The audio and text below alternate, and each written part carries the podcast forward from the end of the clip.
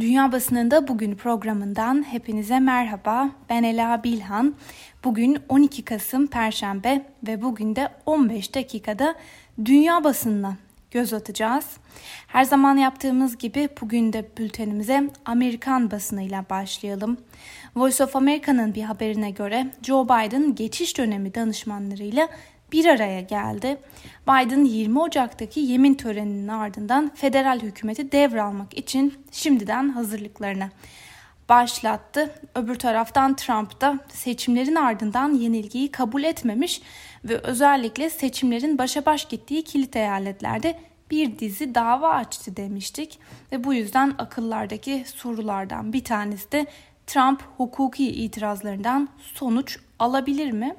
Ancak Voice of America'nın bugünkü haberine göre eyalet yetkilileri seçimlerde usulsüzlük yapıldığına ilişkin bir bulguya rastlamadıklarını belirtiyor ve hukuk uzmanları da Anayasa Mahkemesi'nin anlaşmazlığın çözümünde devreye girmesinin imkansız olmadığını ancak pek de olasılığı görmediklerini ifade ediyor. Bu arada Voice of America, Reuters ve Ipsos e, şirketinin anket sonucunu da paylaşmış. Buna göre Amerikalıların neredeyse %80'inin Biden'ın hakkıyla seçimi kazandığı görüşünde olduğunu ve böyle düşünenlerin neredeyse yarısının da cumhuriyetçi olduğunu ortaya koyulmuş. New York Times'ın gündemlerinden biri de Biden'ın ajandası. Buna göre Biden'ın geçiş ekibi ekonomi, sağlık hizmetleri, iklim değişikliği ve diğer iç sorunlar için politika önerileri hazırlamaya başladı. Ancak gazetenin haberine göre Biden'ın asıl gündeminde belirleyici unsur senato olacak.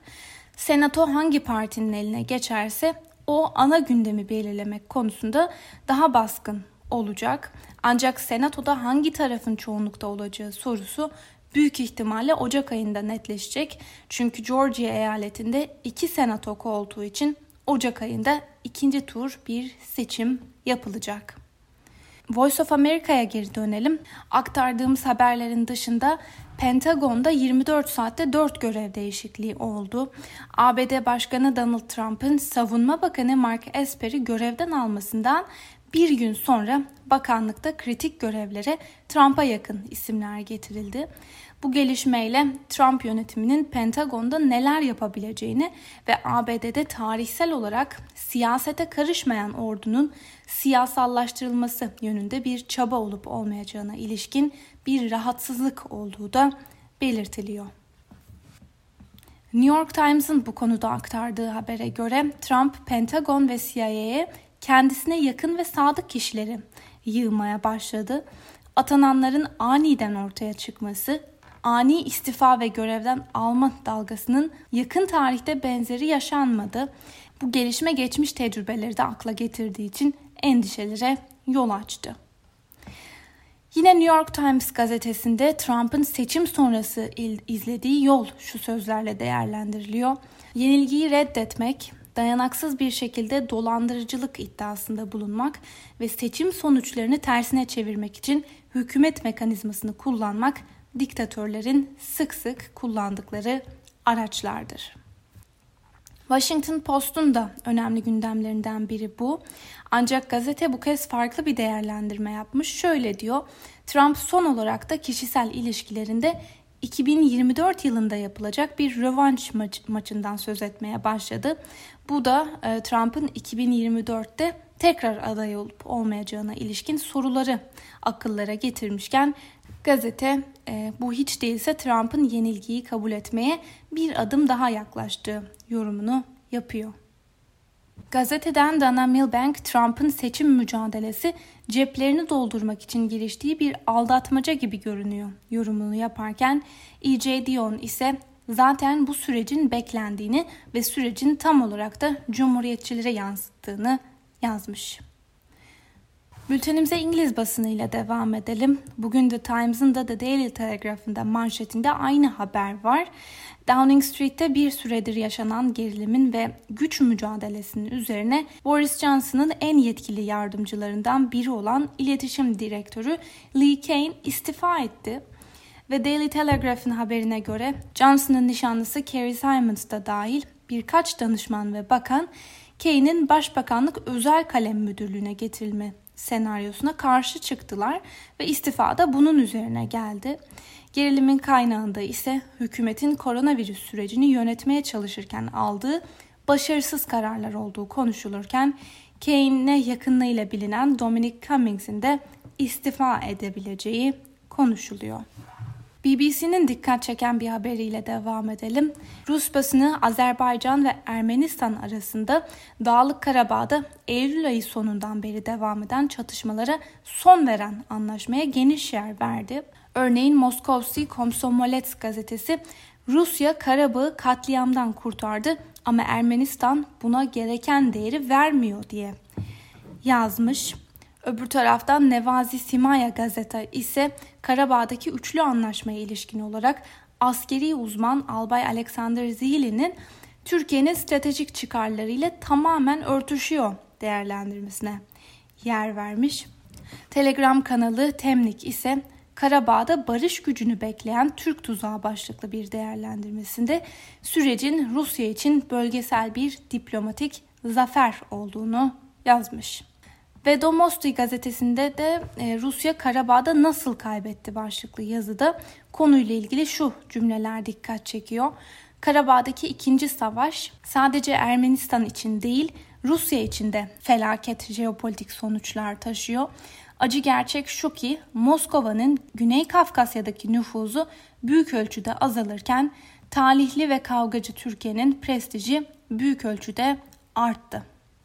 Reuters'ın bir analizinde de şu yorum yapılmış. Putin Dağlık Karabağ'da anlaşmayı sağlayarak Erdoğan'a çizgiyi çekti. Varılan anlaşma en az 20 yıllık bir Rus rüyasıydı. El Monitor'da benzer şekilde şöyle yazmış. Rusya Azeri-Ermeni anlaşmasında Ankara'ya pek de bir alan bırakmadı. Euronews'ta da e, bu konuda aktarılan bir değerlendirmede özetle şöyle denmiş. Rusya ateşkes anlaşması ile oyunun kurallarını kendi uzun vadeli hedefleri doğrultusunda yeniden düzenleyerek stratejik seviyede kazanan ülke konumuna geldi. Türkiye ise tarihi Anadolu coğrafyasının doğal etki alanı olan siyasi, askeri ve ekonomik olarak nüfuz edebileceği bir coğrafyaya ulaşım imkanlarının e, Rusya'nın kontrolüne geçmesiyle stratejik olarak uzun vadede kaybeden ülke oldu. Öte yandan Euronews'un bir diğer haberine göre de Ermenistan'da bir yönetim krizi yaşanıyor. Çünkü muhalefet Başbakan Peşinyan'ın istifasını istiyor. Daha fazla toprak kaybını önlemek için anlaşmayı imzalamaktan başka seçeneği olmadığını söyleyen Paşinyan ise istifa çağrılarını reddediyor. Alman basınından Die Welt'in e, gündemindeki bir haberle devam edelim. Almanya için durum çok daha kötü hale gelebilir. Kısmi karantina korona ile mücadele etmeye yeterli olmayabilir. Birçok eyalet başbakanı eyalet çapında sokağa çıkma yasağı gibi çok daha sert önlemler almayı düşünüyorlar. Şansölye Angela Merkel çok çok zor bir kışa hazırlanıyor.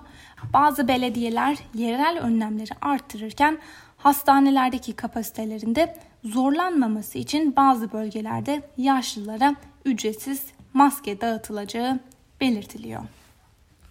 Gazeteden Philip Schluck ise olumlu sonuç veren aşı çalışmalarının aşı milliyetçiliğine yol açtığı yorumunu yapmış. Uzun bir süre Çin veya ABD gibi ülkelerin aşılarını kendilerine saklayabileceklerine dair endişeler hakimdi. Şimdi ise Avrupa aşı çalışmalarında öne geçti ve kendisi için çok büyük bir miktarı güvence altına aldı. Almanya ise en büyük payı kendisinin alacağını iddia ediyor ve birdenbire hiç kimsenin diğer ülkeleri düşünmediği bir sürece girmiş olduk. Yine Alman basınından Deutsche Welle'nin haberine göre de Frankfurter Allgemeine Zeitung'a Almanya'da pandeminin gidişatına dair açıklamalarda bulunan Almanya Sağlık Bakanı Jens Spahn, Almanya'da yoğun bakımlarda COVID-19 hasta sayısının bu ay sona ermeden iki kat artmasını e, beklediğini söyledi ki bunun da kapasiteyi aşma riski bulundurduğunu belirtiyor. Öbür taraftan Almanya e, Yoğun Bakım ve Acil Tıp Derneği'nden bugün yapılan açıklamaya göre Almanya genelinde hali hazırda 3127 COVID-19 hastası yoğun bakımlarda tedavi görüyor. Bu rakam bir gün öncesine göre 68 kişilik bir artışa tekabül ediyor. Fransa'nın da önemli gündemlerinden biri COVID-19 nedeniyle e, aşan hastane kapasiteleri. Fransız basınından Le Monde gazetesinin haberine göre Fransa'da vaka sayıları endişe verici bir şekilde yükselmeye devam ederken hastanelerdeki doluluk oranının da ciddi bir şekilde arttığına işaret ediliyor. Öbür taraftan gazetenin yorum köşesinde de radikal İslam tartışmalarına ilişkin bir değerlendirme yapılmış. İslam toplumlarının kültürel devrimlerini yapmaktan başka seçenekleri yok.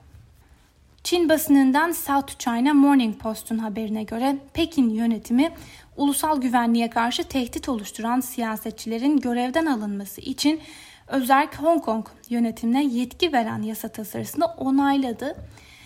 Ee, South China Morning Post ise Pekin'in aldığı bu yeni karar Hong Kong siyasetinin geleceğini şekillendirecek yorumunu yaparken yeni yasa kapsamında 19 muhalif milletvekilinden 4'ü görevden alındı ve bunun üzerine diğer 15 muhalif milletvekili de yasayı ve kararı protesto etmek amacıyla toplu istifa ettiklerini açıkladı.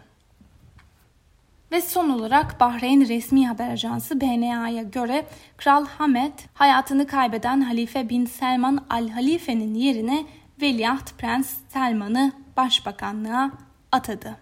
Sevgili Özgür Öz Radyo dinleyicileri, aktardığımız bu haberle birlikte bugünkü programımızın da sonuna geldik. Yarın aynı saatte tekrar görüşmek dileğiyle şimdilik hoşçakalın.